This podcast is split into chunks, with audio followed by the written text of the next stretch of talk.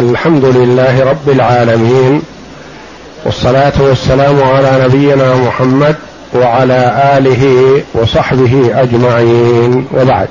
بسم الله.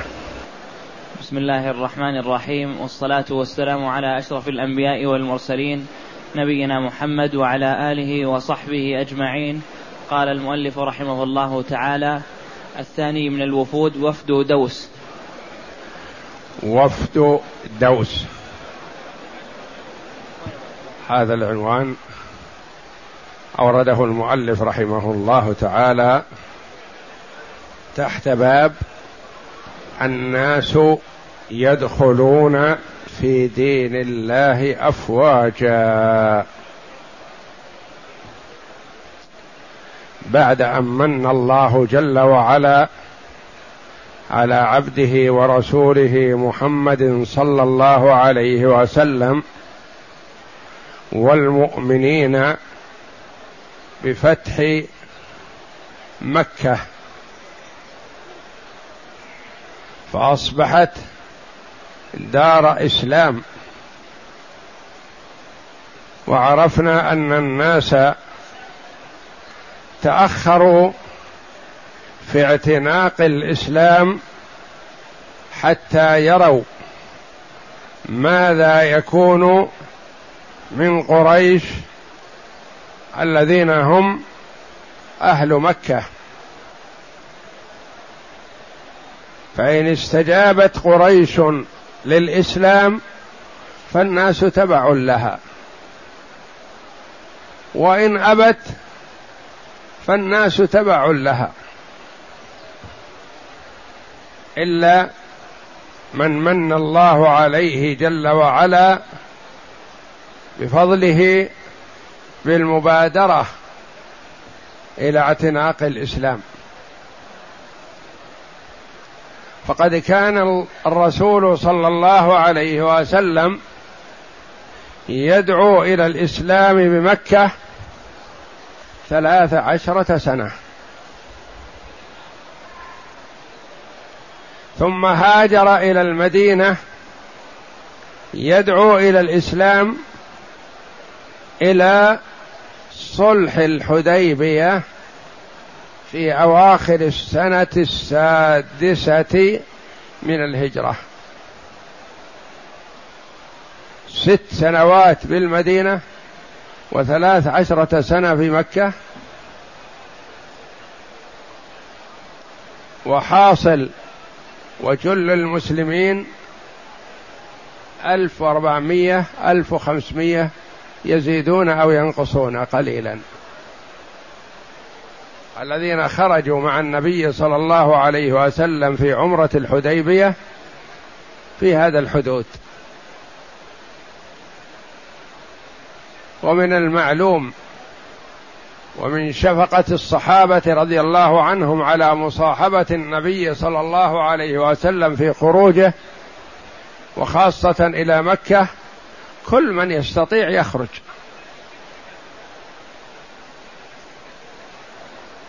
فهؤلاء هم الخلاصة.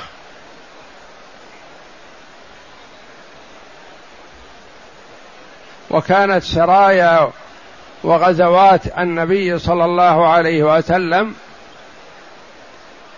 من ثلاثمائة وشيء إلى عشرة وخمسة عشر البعوث التي يبعثها. فكان المسلمون قلة. فلما تم صلح الحديبية بين النبي صلى الله عليه وسلم وبين كفار قريش تمكن الناس من فهم الإسلام والاطلاع على تعاليمه.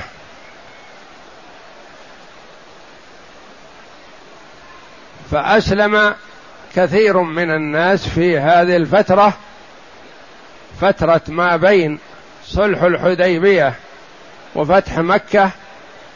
صلح الحديبية في أواخر السنة السادسة وفتح مكة في أواخر السنة في رمضان في السنة الثامنة. وكان من خرج مع النبي صلى الله عليه وسلم من المدينة إلى مكة وقابله في الطريق عشرة آلاف. انظر الفرق بين هذا وهذا. بين السنة السادسة وما قبلها ألف وأربعمائة ألف وخمسمائة ومن السادسة إلى الثامنة عشرة آلاف.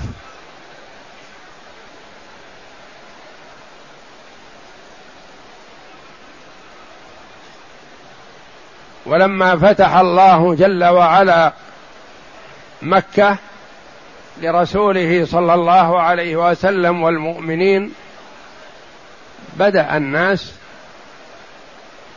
ينظرون ويميزون بين الإسلام والشرك وبين الإيمان والكفر يفرقون فصاروا يدخلون في دين الله. وخرج صلى الله عليه وسلم إلى تبوك في السنة التاسعة بثلاثين ألف. بدل عشرة آلاف في فتح مكة ثلاثون ألف في غزوة تبوك.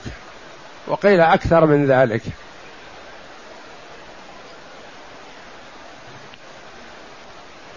فحينئذ بعد هذا صار الناس يأتون إلى النبي صلى الله عليه وسلم مسلمين. وهو ما وعد الله جل وعلا به رسوله صلى الله عليه وسلم في قوله تعالى إذا جاء نصر الله والفتح ورأيت الناس يدخلون في دين الله افواجا كانوا في السابق يدخل الفرد مستخفي ويتلفت يمين وشمال وهو متجه إلى المكان الذي فيه النبي صلى الله عليه وسلم. فإن رأى أحدا يراه ما عرج على النبي صلى الله عليه وسلم استمر في طريقه. وإن تلفت ولم يجد أحدا يطلع عليه دخل على النبي صلى الله عليه وسلم. يخافون من كفار قريش. بعد هذا بعد الفتح صارت البلدان كاملة تدخل في الدين الإسلامي. يتشاور أهل البلد ويقولون في أنفسهم وفيما بينهم لا قبل لنا بقتال محمد ما دام محمد تغلب على قريش قريش هي أقوى قوة عندهم في جزيرة العرب. ولها المركز الديني والقيادي. فصاروا يتشاورون ثم يرسلون وفودهم لمبايعة النبي صلى الله عليه وسلم بالإسلام. وتقدم أن عرفنا أن السنة التاسعة والسنة العاشرة تسمى سنة الوفود لأنهم تكاثر الوفود في هاتين السنتين. وآخر غزوة خرج فيها النبي صلى الله عليه وسلم هي غزوة تبوك في السنة التاسعة. ثم بعد ذلك جلس صلى الله عليه وسلم في المدينة لاستقبال الوفود من كل حدب وصوب. ومن هؤلاء الوفود من جاء قبل فتح مكة لكنهم قلة ويخافون على أنفسهم. مثل ما تقدم لنا الوفد الأول وفد عبد القيس. جاء منهم أناس قبل فتح مكة. وقبل صلح الحديبية. إلى النبي صلى الله عليه وسلم. لكنهم على خوف من الأعداء. ثم جاء وفد عبد القيس مرة أخرى. مسلمين بعد بعد أن تم فتح مكة.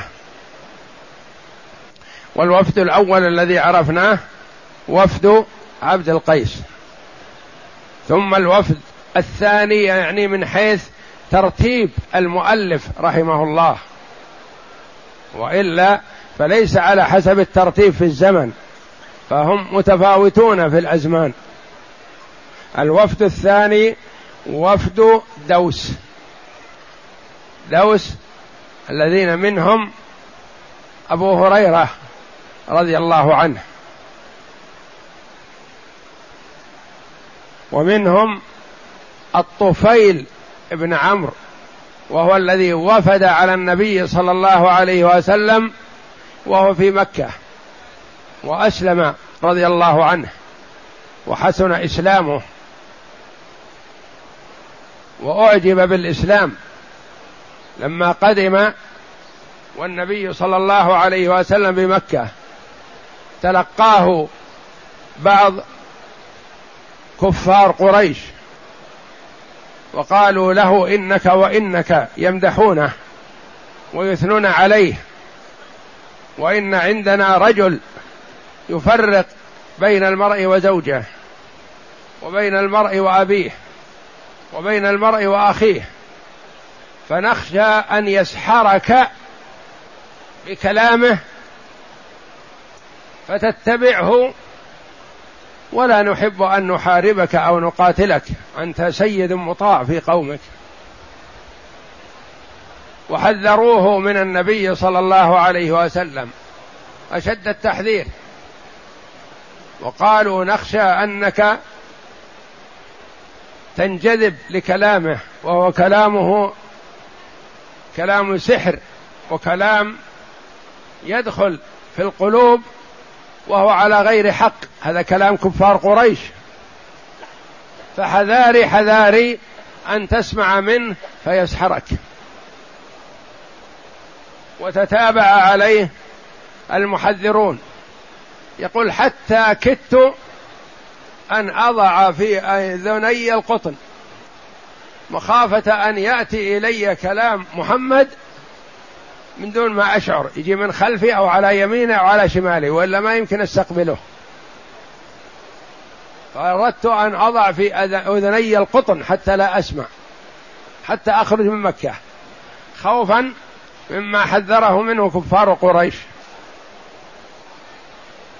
ثم رجع إلى نفسه وقال يا سبحان الله أنا عربي وأفهم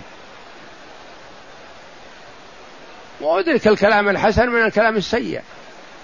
وأعرف السحر من الكهانة من الكلام الفصيح. لست بذاك الرجل الجاهل الذي ما يميز. لما أضع في أذني الخطأ؟ إلا أقصده وأسمع منه. فإن كان خيرا قبلته وإن كان شرا رددته. وأنا مدرك والحمد لله. ذلك أن الله جل وعلا شاء له الخير. فدخل مكة لحاجته التي جاء إليها ثم سأل عن هذا الرجل الذي يقول إنه نبي. فدل عليه فأتاه فقال يا محمد ما جئتك إلا بعدما حذرني قومك منك. حتى كدت أن أضع في أذني القطن حتى لا أسمع كلامك. ثم إني تراجعت وقلت أسمع كلام الرجل وأميز بين الحق والباطل بين الغث والسمين بين الكلام الصحيح والكلام الباطل. فاعرض ما علي ما عندك. فعرض عليه النبي صلى الله عليه وسلم بأسلوبه الحسن وكلماته الطيبة وقرأ عليه من القرآن فقال أشهد أن لا إله إلا الله وأشهد أنك محمد رسول الله. في مجلسه ما انتظر ولا خيار ولا فكر بلج الحق. قال أريد أن أتبعك. قال الآن ما تستطيع. لكن اذهب إلى قومك فإذا سمعت بنا خرجنا وظهرنا فأتي. فذهب رضي الله عنه إلى قومه.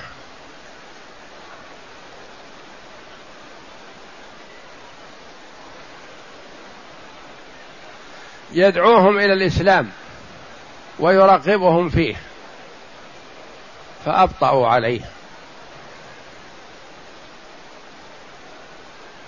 وردوا عليه.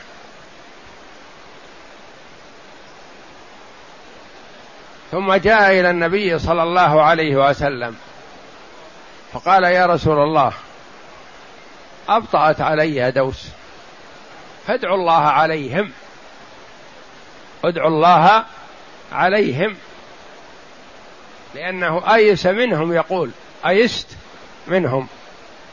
فقال النبي صلى الله عليه وسلم الرؤوف الرحيم بالأمة اللهم اهد دوسا وأت بهم.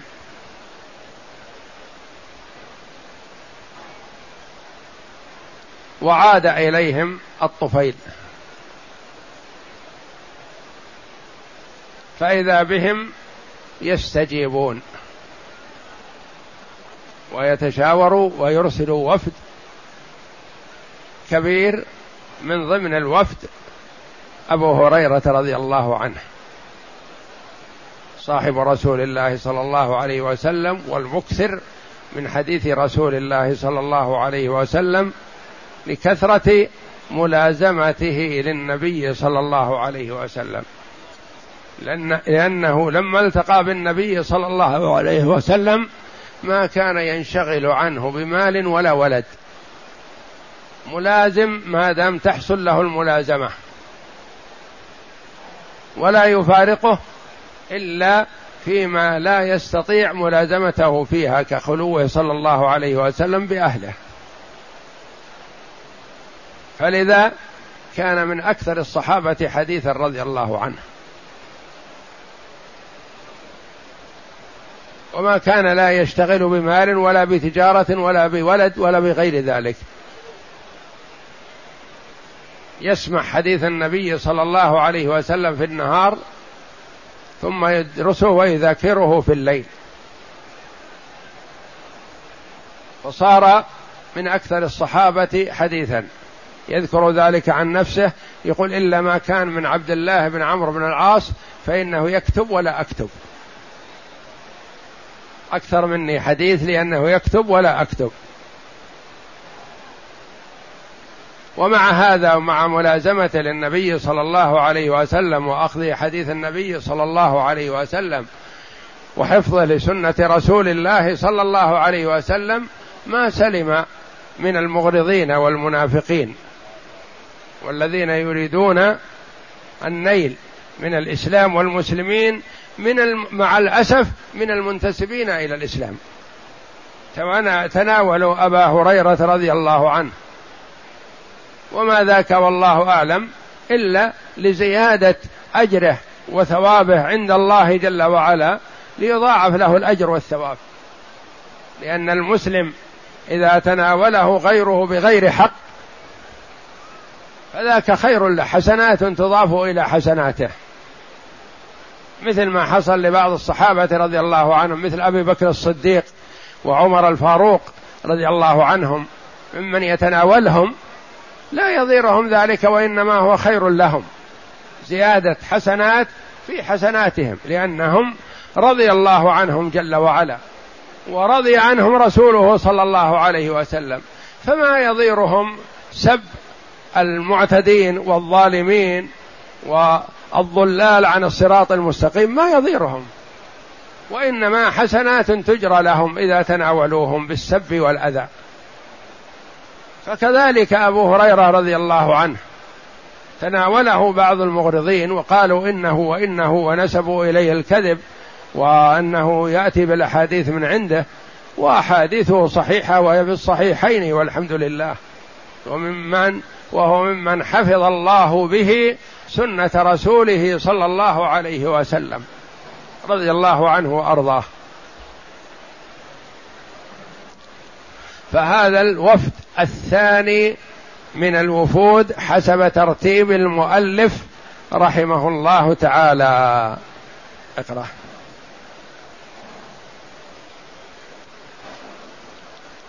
وكانت وكانت وفادة هذه القبيلة في أوائل سنة سبع.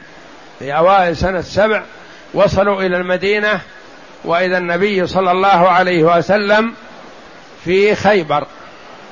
فخرجوا من المدينة إلى النبي صلى الله عليه وسلم في خيبر ليلتقوا به هناك. ما صبروا حتى يقدم عليهم النبي صلى الله عليه وسلم وإنما خرجوا إليه في خيبر. نعم. ورسول الله صلى الله عليه وسلم بخيبر وقد قدمنا حديث إسلام الطفيل بن عمرو الدوسي وأنه أسلم ورسول الله صلى الله عليه وسلم بمكة ثم رجع إلى قومه فلم يزل يدعوهم إلى الإسلام ويبطئون عليه. يبطئون عليه أن يتأخرون. وهذا قبل فتح مكة. نعم. حتى يئس منهم ورجع إلى رسول الله صلى الله عليه وسلم فطلب منه أن يدعو على دوس فقال اللهم يعني لما أضجروه جاء إلى النبي صلى الله عليه وسلم طلب منه أن يدعو عليهم. ما يدعو لهم؟ قال ادعو عليهم لأنهم آذوه وأيس منهم رضي الله عنه. نعم. فقال اللهم اهد دوسا ثم وآت بهم كما جاء في البخاري في صحيح البخاري. اللهم اهد دوسا وآت بهم فجاءوا. نعم. ثم أسلم هؤلاء. فوفد الطفيل بسبعين أو ثمانين بيتا من قومه إلى المدينة في أوائل سنة سبع. ورسول الله صلى الله عليه وسلم بخيبر فلحق به. نعم. هذا الوفد الثاني حسب ترتيب المؤلف. الوفد الثالث. نعم. الوفد رسول الله رسول فروة بن عمرو الجذامي كان فروة قائدا عربيا من قواد الرومان عاملا لهم على ما يليهم من العرب.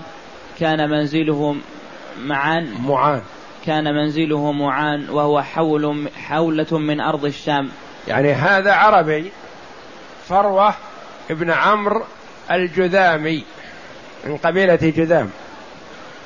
الرومان أمروه وروسوه على من يليه من العرب من عرب الشام لأن أدنى الشام عرب وأقصاه الروم.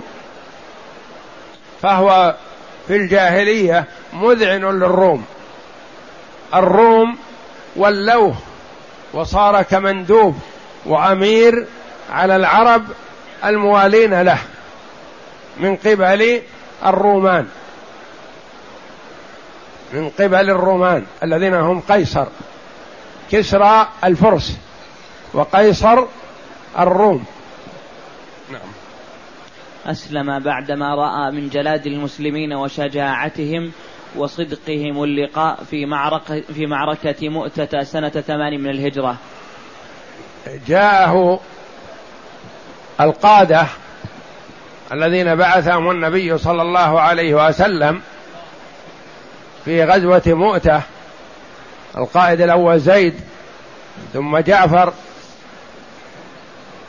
رضي الله عنهم تتابع القادة ثم بعدهم تولى لما مات القادة الثلاثة رضي الله عنهم واستشهدوا أخذ الراية خالد بن الوليد رضي الله عنه فساجف بالجيش حتى أخرجه من المعركة بسلام بدون أن يلحقه الأعداء لأن الأعداء مئة الآلاف. وهؤلاء ثلاثة آلاف. فرأى هذا الرجل العربي الأمير المطاع في قومه. رأى بسالة المسلمين وشجاعتهم وإقدامهم على الموت في سبيل نصرة دينهم. فقال لا بد أن هذا شيء له تأثير. ما يمكن الرجل يقاتل ويرخص نفسه من أجل رياسه أو من أجل أميره أو من أجل مال. هذا ما يصير. لا بد هذا له سر. فتقصى الحقائق وعرف أن الإيمان إذا خالط القلوب رخص على القلب كل شيء. في سبيل إيمانه وطاعة الله تبارك وتعالى. فأرسل إلى النبي صلى الله عليه وسلم يشعره بأنه مسلم يشهد أن لا إله إلا الله وأن محمدا رسول الله. ونبذ الولاية التي أعطاه الروم. وأعلن إسلامه رضي الله عنه. نعم. ولما أسلم بعث إلى رسول الله صلى الله عليه وسلم رسول بإسلامه وأهدى له بغلة بيضاء. ولما علم الرومان بإسلامه علامة صدقه مع الرسول صلى الله عليه وسلم أرسل له هدية مع إعلانه الإسلام. وهذه الهدية بغلة بيضاء. نعم. ولما علم الروم بإسلامه أخذوه فحبسوه. ثم خيروه بين الردة والموت فاختار الموت على الردة فصلبوه بفلسطين على ماء يقال له عفراء وضربوا عنقه. لما علم الرومان أن قائدهم وأميرهم على العرب أسلم خشوا أن كل العرب وكل ناحيتهم يدخلون في الإسلام فأرادوا أن ينكلوا بهذا فأرسلوا إليه.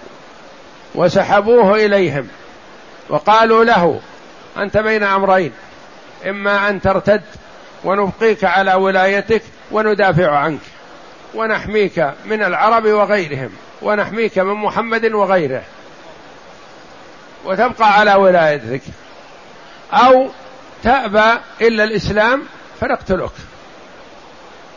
قال لا أريد إلا الإسلام وافعلوا ما شئتم. فحاولوا معه وحرصوا كل الحرص على أن يرتد لكنه أبى. فحبسوه وأبى.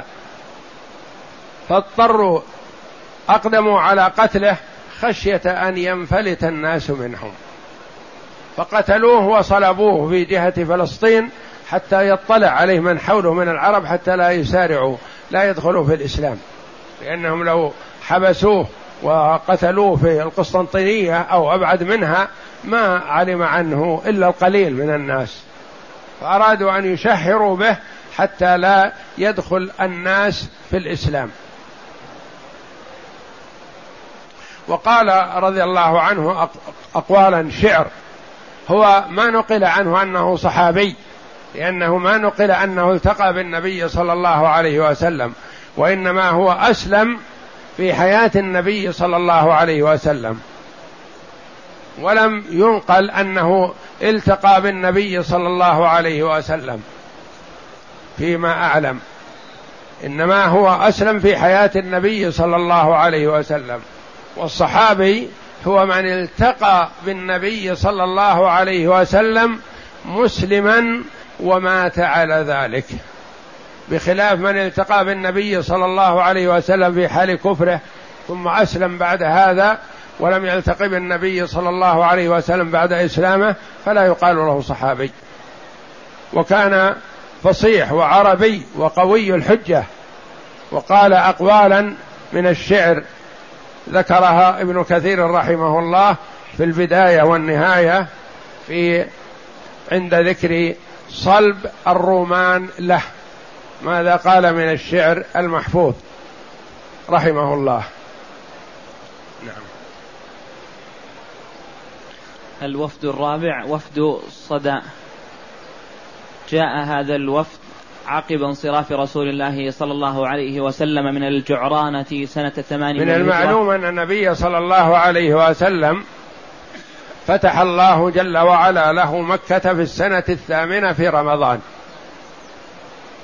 وبعد رمضان توجه صلى الله عليه وسلم في غزوة حنين وحصار الطائف ثم رجع إلى الجعرانة وقسم غنائم حنين وأحرم بعمرة عليه الصلاة والسلام ثم توجه بعد هذا إلى المدينة. فهذا زياد ابن الحارث الصدائي. النبي صلى الله عليه وسلم أرسل جيش بعد الجعرانة إلى جهة خط اليمن. متوجها أول ما يبدأ ببعض القرى ثم بقرية صدى فسارع هذا الرجل الفاضل زياد بن الحارث الصدائي إلى النبي صلى الله عليه وسلم بعدما استشار قومه قال يا قومي لا قبل لكم بعداوة محمد صلى الله عليه وسلم وما تستطيعون ذلك. قالوا أنت وافدنا. اذهب واتفق مع محمد على ما تتفق عليه معه. فجاء هذا زياد بن الحارث الصداعي إلى النبي صلى الله عليه وسلم وقال يا رسول الله أنا مطاع في قومي والجيش توجه من عندك إلى صدى. رد الجيش عنا وأنا ضامن لقومي أنهم يسلمون ويتبعونك.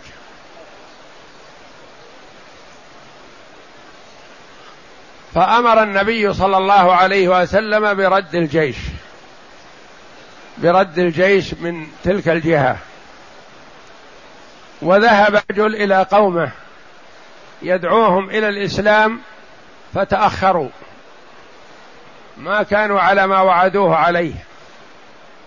ثم جاء إلى النبي صلى الله عليه وسلم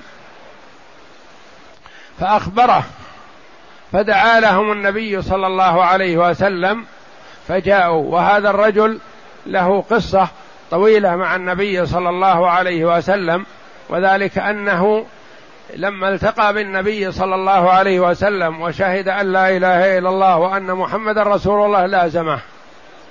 وكان يحرص على أن يكون مع النبي صلى الله عليه وسلم في الأوقات التي يخلو به يخلو بالنبي صلى الله عليه وسلم.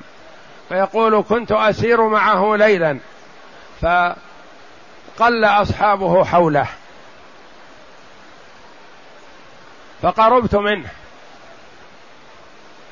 فأخذ يحدثني ويخبرني. ثم قرب الفجر. فنزل صلى الله عليه وسلم وقضى حاجته. ثم قال هل معك من ماء يا أخا صدى؟ قال نعم معي ماء قليل لا يكفيك. فقال ائتني به في إناء فأتيته به. فإني لأن فوضع يده في الإناء وإني لأرى الماء ينبع من بين إصبعيه. فتوضأ وتوضأ من حوله ونادى المنادي من يريد الماء فجاءوا وأخذوا من هذا الإناء الذي بي وضع فيه النبي صلى الله عليه وسلم يده الكريمة وأخذ من أخذ من شاء من الماء فسر بها هذا زياد إنها علامة على صدق النبي صلى الله عليه وسلم ومعجزة من معجزاته. ثم قال لي أذن. فأذنت. فلما حضرت الصلاة جاء بلال ليقيم. فقال يقيم اخو سدى. من أذن فهو يقيم. فأقمت الصلاة. ثم إني في أثناء المسير ليلا قلت يا رسول الله ولني على قومي. فقال وليتك. وكتب معي كتاب. وقلت يا رسول الله مرني لي بشيء من الصدقات. يعني مالي ما ما يسع الولاية. فكتب معي كتاب بشيء من الصدقات. وأخذت الكتابين معي. وبعد الصلاة جاء أهل قرية يشتكون واليهم وأنه يواخذنا بما كان بين قومنا بيننا وبين قومه بالجاهلية ويشتكون أنه يظلمهم. فقال النبي صلى الله عليه وسلم لا خير في الولاية للرجل المؤمن. يقول فبلغت مني مبلغا هذه فائدة. لا خير في الولاية للرجل المؤمن لأنه قد لا يستطيع أن ينصف الناس ويعطي الناس من نفسه. وخاصة إذا كان ولاية بدون فقه. النبي صلى الله عليه وسلم إذا ولى من الصحابة يحرص على فقهائهم وعلمائهم رضي الله عنهم وأرضاهم. كما بعث معاذا إلى الجبل معاذ بن جبل إلى اليمن وغيره رضي الله عنهم. يقول هذه واحدة لا خير في الولاية للرجل المؤمن. ثم جاءه رجل يسأله من الصدقة. فقال إن الصدقة للرجل الذي عنده غنى صداع في الرأس وداء في البطن. يقول قلت هذه الثانية.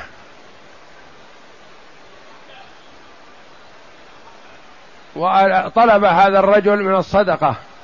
فقال النبي صلى الله عليه وسلم إن الله لم يكل قسمة الصدقات لغيره.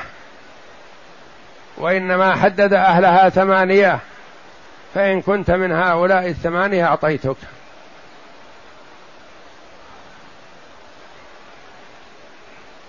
يقول بعد هذا أتيت النبي صلى الله عليه وسلم وقلت يا رسول الله أقلني وأحضرت الكتابين. أقلني. ولما؟ ما لك؟ سمعت منك يا رسول الله أنك تقول لا خير في الولاية للرجل المؤمن وأنا مؤمن لا أريدها. وهذا كتاب الصدقات.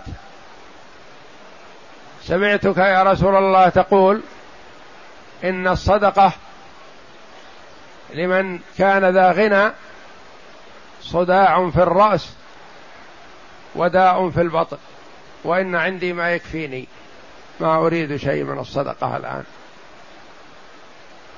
انظر كلمات النبي صلى الله عليه وسلم البسيطة السهلة تقع من النفوس موقعها العظيم.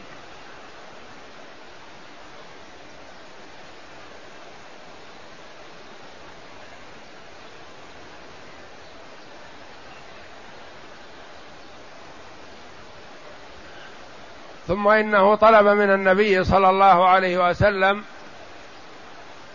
أن يدعو على قومه.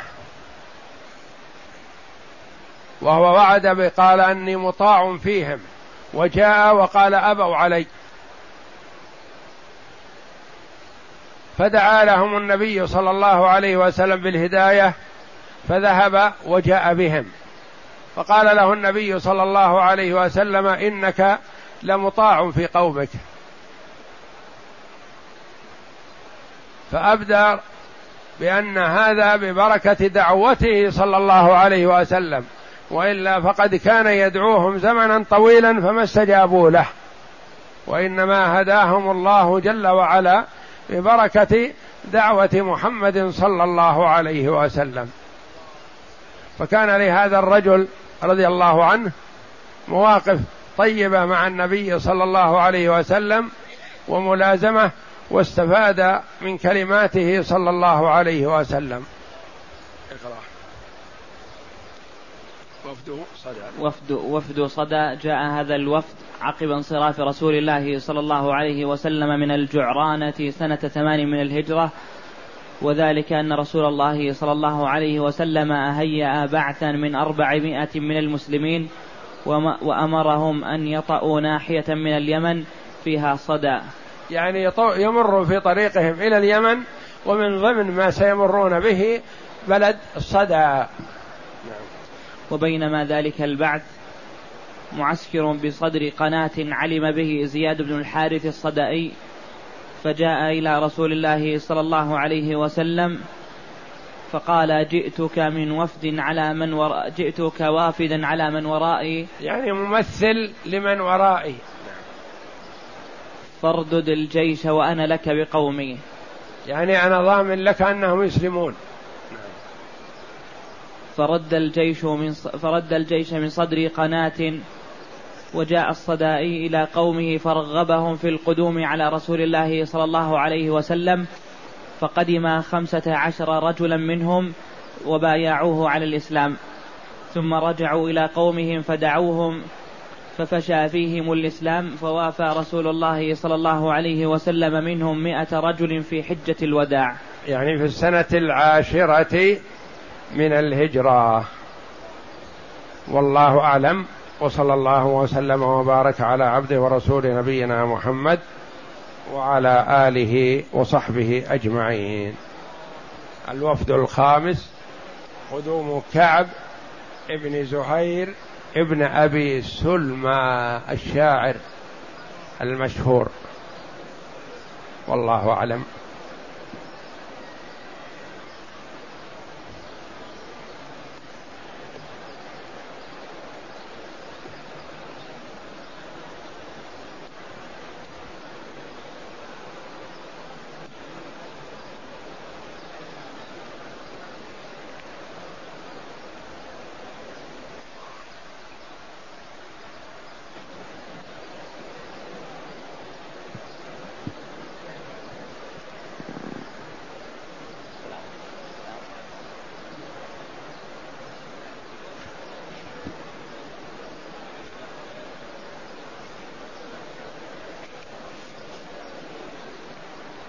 يقول السائل ما هو أفضل في القبر اللحد أم الشق؟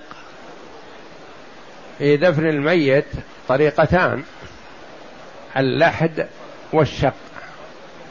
اللحد أن يحفر القبر إلى مستوى عمقه من الأرض ثم يلحد له في جهة القبلة. والشق يكون الحفر إلى مستوى العمق ثم يشق في الوسط. يوضع فيه المي الشق. وكانت تعمل هذه في المدينة اللحد والشق. فاختلف الصحابة رضي الله عنهم لما توفي النبي صلى الله عليه وسلم. هل يلحدون له أم يشقون القبر له؟ فتشاوروا ثم قالوا نرسل لمن يلحد ونرسل لمن يشق. فأيهم الذي جاء أولا يكون هو الذي اختاره الله جل وعلا لرسوله صلى الله عليه وسلم. فجاء صاحب اللحد الذي يلحد فلحدوا للنبي صلى الله عليه وسلم. فلذا قال العلماء رحمهم الله واللحد أفضل من الشق. وإلا فالشق جائز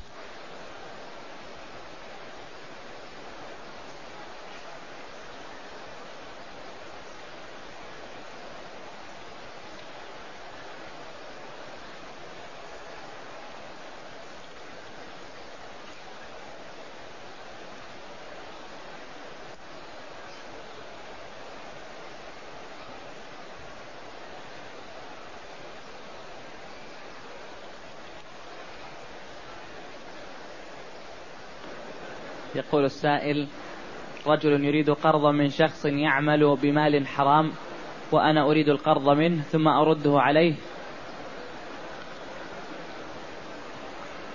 القرض إذا استقرضت من مسلم أو كافر بطريقة صحيحة فلا ضير عليك. حتى لو كان هذا المال مثلا تجمع لصاحبه من طريق حرام ما يضرك. المهم أن يكون أنت تعاملك مع الرجل تعامل حلال قرض حسن بلا فائدة ربوية ولا ربا. وذلك أن النبي صلى الله عليه وسلم تعامل مع اليهود بالشراء واليهود كثير أموالهم حرام. لكنها حرام عليهم والنبي صلى الله عليه وسلم تعامل معهم بالحلال. فمثلا بنك ربوي يتعامل بالحرام. أنت تريد منه شيء ما سيارة أرض بيت حاجة أنت محتاج إليها تشتريها بطريقة حلال لا ضير عليك ولا يضيرك. مثل ما اشترى النبي صلى الله عليه وسلم الشعير من اليهودي واليهودي ماله حلال وحرام. ولم يسأله النبي صلى الله عليه وسلم فيما ورد عن هذا المال منين أتاه هو زرعه هو اشتراه هو رابى فيه ما سأله. اشتراه بطريقة الحلال. فأنت إذا اشتريت من بنك ربوي مثلا سيارة بطريق الحلال. ثلاجة بطريق الحلال أرض بيت وغير ذلك فلا ضير عليك. لكن انتبه لا تدخل الربا على نفسك والتعامل الحرام على نفسك تعامل معه ومع غيره بالحلال.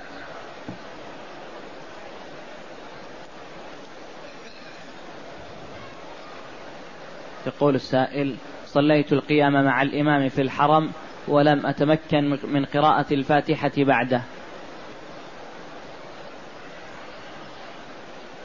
تابع الإمام ولا تقرأ والإمام يقرأ. أنصت له لقوله تعالى وإذا قرئ القرآن فاستمعوا له وأنصتوا لعلكم ترحمون. فأنت أنصت لقراءة الإمام واتبعه. وإذا ركع فاركع وإذا سجد فاسجد وهكذا.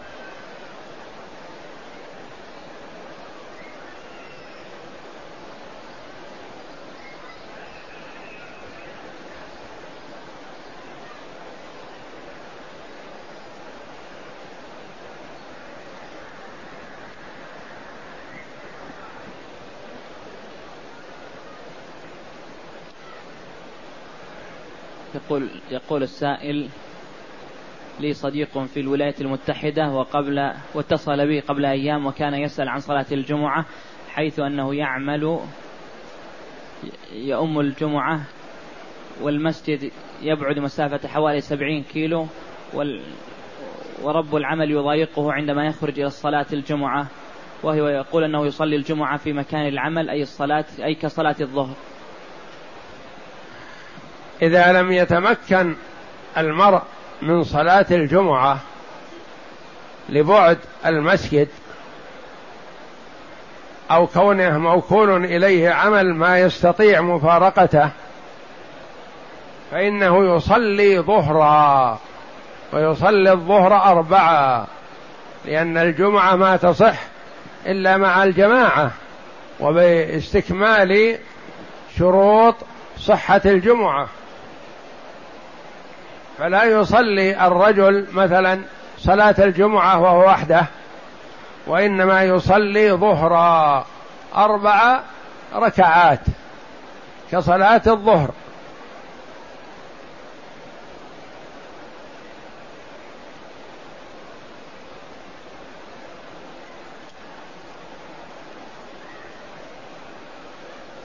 تكثر الأسئلة من الإخوة وفقهم الله في تكرار العمرة. يقول أنا قدمت بعمرة عن نفسي وأريد أن أعتمر عن غيري. والآخر يقول قدمت بعمرة عن غيري وأنا أريد أعتمر لنفسي. قدمت بعمرة عن أمي وأريد أن أعتمر عن أبي. فهل يسوغ لي أكرر العمرة؟ وإذا ساغ فمن أين أحرم؟ كثير من الأسئلة في هذا الموضوع. والذي قرره كثير من العلماء أن من دخل مكة بعمرة ما ينبغي له أن يخرج للإتيان بعمرة أخرى. لأن سلفنا الصالح رضي الله عنهم ما فعلوا ذلك. أقاموا بمكة أياما طويلة ما خرجوا للإتيان بعمرة أخرى. فالأولى له أن لا يخرج للإتيان بعمرة أخرى. فإن سافر وهو في مكة للمدينة أو لجدة أو للطائف إلى مكان دون الميقات أو خلف الميقات وأراد العودة إلى مكة فنعم يعود إليها بعمرة. إن كان يمر بالميقات في عودته كمن ذهب مثلا إلى الطائف أو ذهب إلى المدينة فيحرم من الميقات. وإن كان الميقات خلفه فلا يلزمه الذهاب إلى الميقات كمن ذهب إلى جدة لغرض من الأغراض ثم أراد العودة إلى مكة فإنه يحرم من مكانه يحرم من جدة. فمن أراد التوجه إلى مكة نقول لا تحرم نفسك اعتمر عن نفسك أو عن من شئت. وأما وأنت بمكة فلا يحسن أن تخرج للإتيان بعمرة وقد أتيت بها قبل أيام.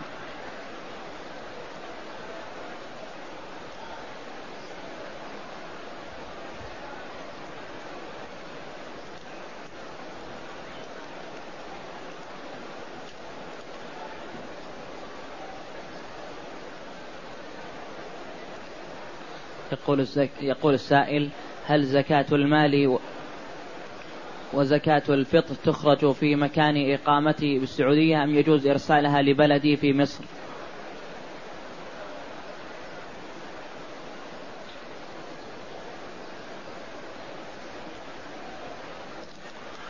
زكاة الفطر وزكاة المال.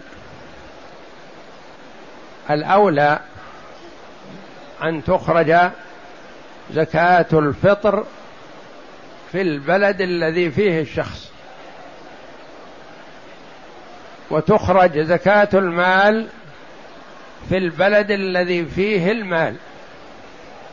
هذا هو الأولى. زكاة الفطر في البلد الذي فيه البدن. زكاة المال في البلد الذي فيه المال. ويجوز أن يخرج صدقة الفطر في غير البلد الذي فيه البدن. كأن تكون أنت في مكة وأهلك في بلد آخر. يجوز أن تخرج صدقة فطرك وفطرهم في مكة لأنك أنت المخاطب في وجوب صدقة الفطر عليهم. فتقول لهم مثلا في أي مكان هم أنا أخرج عنكم في مكة. فتخرج عن نفسك وعنهم. ويجوز أن تقول لهم أخرجوا صدقة الفطر عندكم وأخرجوا صدقة فطري أنا قد لا أتمكن أو أنشغل ما أستطيع أخرج صدقة الفطر أخرجوها عني عندكم. فصدقة فطرك وصدقة فطر أولادك تخرج في مكان أولادك وأنت معهم لا حرج. ويجوز أن يخرجوا هم صدقة فطرهم وأنت تخرج صدقة فطرك وهذا هو الأصل. هذا هو الأصل والأولى أن كل بلد كل إنسان في البلد الذي هو فيه يخرج صدقة فطره. وإذا أخرجت صدقة فطر أولادك في بلدك أنت فلا حرج. وإذا كلفتهم بإخراج صدقة فطرك في بلدهم وأنت بعيدا عنهم فلا حرج والحمد لله. هذا ما يتعلق بصدقة الفطر. وأما المال فصدقة المال الأولى أنها تخرج في بلد المال. وإذا أخرجت في غيره من البلدان فلا بأس. كأن تكون أنت ومالك هنا. ولك أقارب أو جيران أو معارف محتاجون. في بلاد بعيدة ترسل لهم زكاة مالك ولا حرج والحمد لله.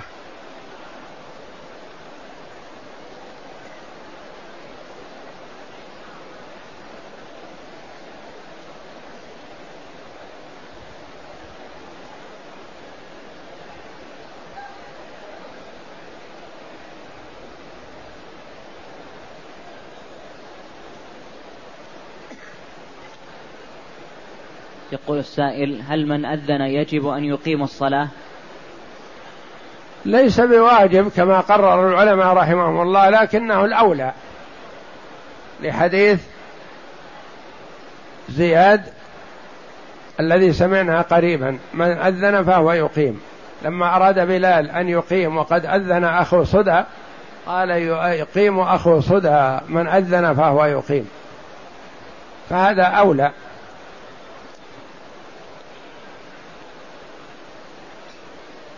يقول السائل لعل المكي إذا أراد عمرة في رمضان أن يخرج إلى الحل أم أن العمرة لا تلزمه؟ إذا أراد المكي المقيم في مكة العمرة فإنه يخرج إلى الحل ولا يحرم من داره.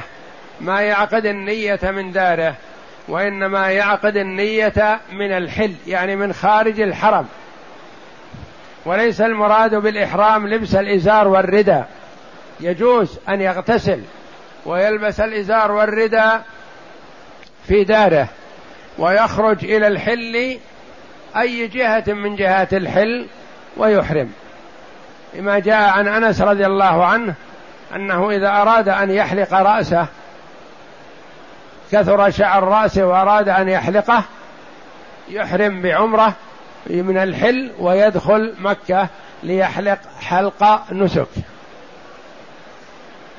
بخلاف القادم إلى مكة بعمرة قبل أيام قليلة فما ينبغي له أن يخرج للإتيان بعمرة أخرى. فرق بين من هو حديث عهد بعمرة يقول لا تخرج للإتيان بعمرة أخرى. وبين من هو مقيم بمكة ولم يعتمر من قريب وأراد أن يعتمر فيخرج كما كان يفعل أنس ابن مالك رضي الله عنه.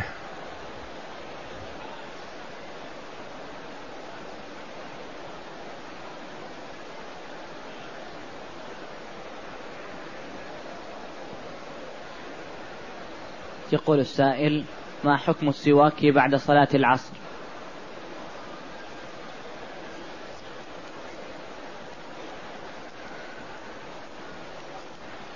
للعلماء رحمهم الله في السواك بعد الزوال يعني بعد الظهر قولان.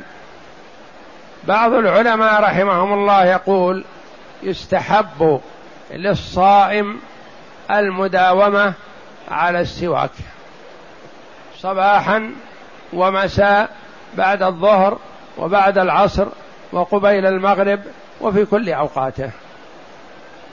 لأن النبي صلى الله عليه وسلم قال أفضل خصال الصائم السواك.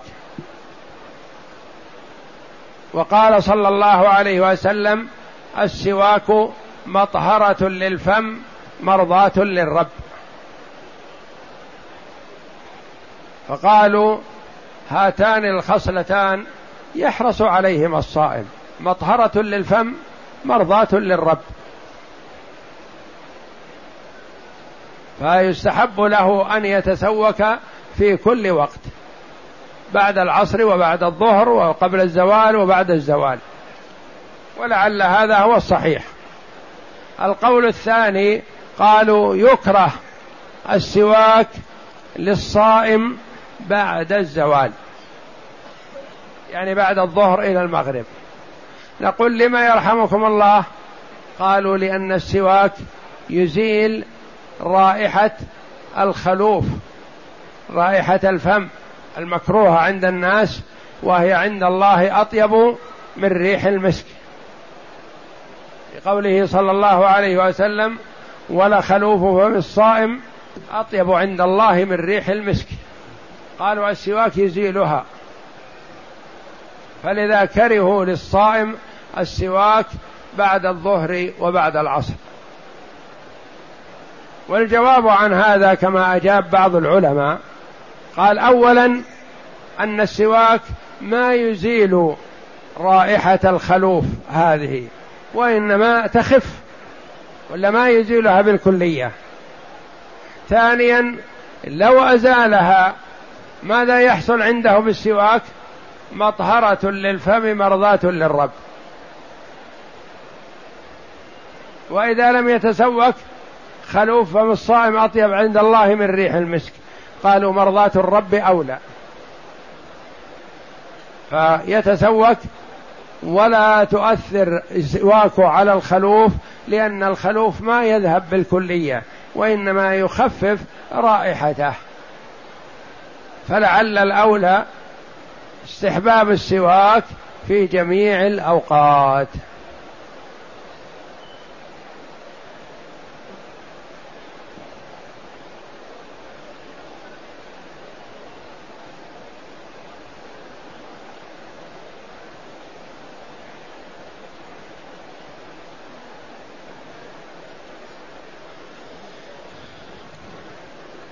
يقول السائل سائل يسأل عن المسافة التي توجب الصلاة في المسجد علما بأن بعض الفقهاء يفتي بمسافة سماع الأذان. النبي صلى الله عليه وسلم لما جاءه الرجل الأعمى قال إني ليس لي قائد يلائمني والمدينة كثيرة السباع والهوام وبيني وبين المسجد وادي فهل لي أن أصلي في بيتي؟ فقال له النبي صلى الله عليه وسلم نعم. لما أبدأ أعذاره ثم لما ولى دعاه النبي صلى الله عليه وسلم. فقال له أتسمع النداء؟ قال نعم.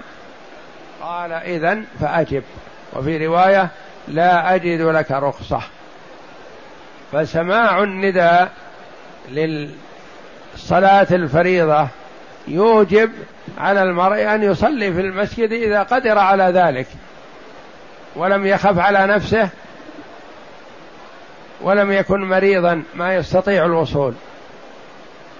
والجمعة إذا استطاع الوصول إلى المسجد بلا مشقة وجب عليه ذلك.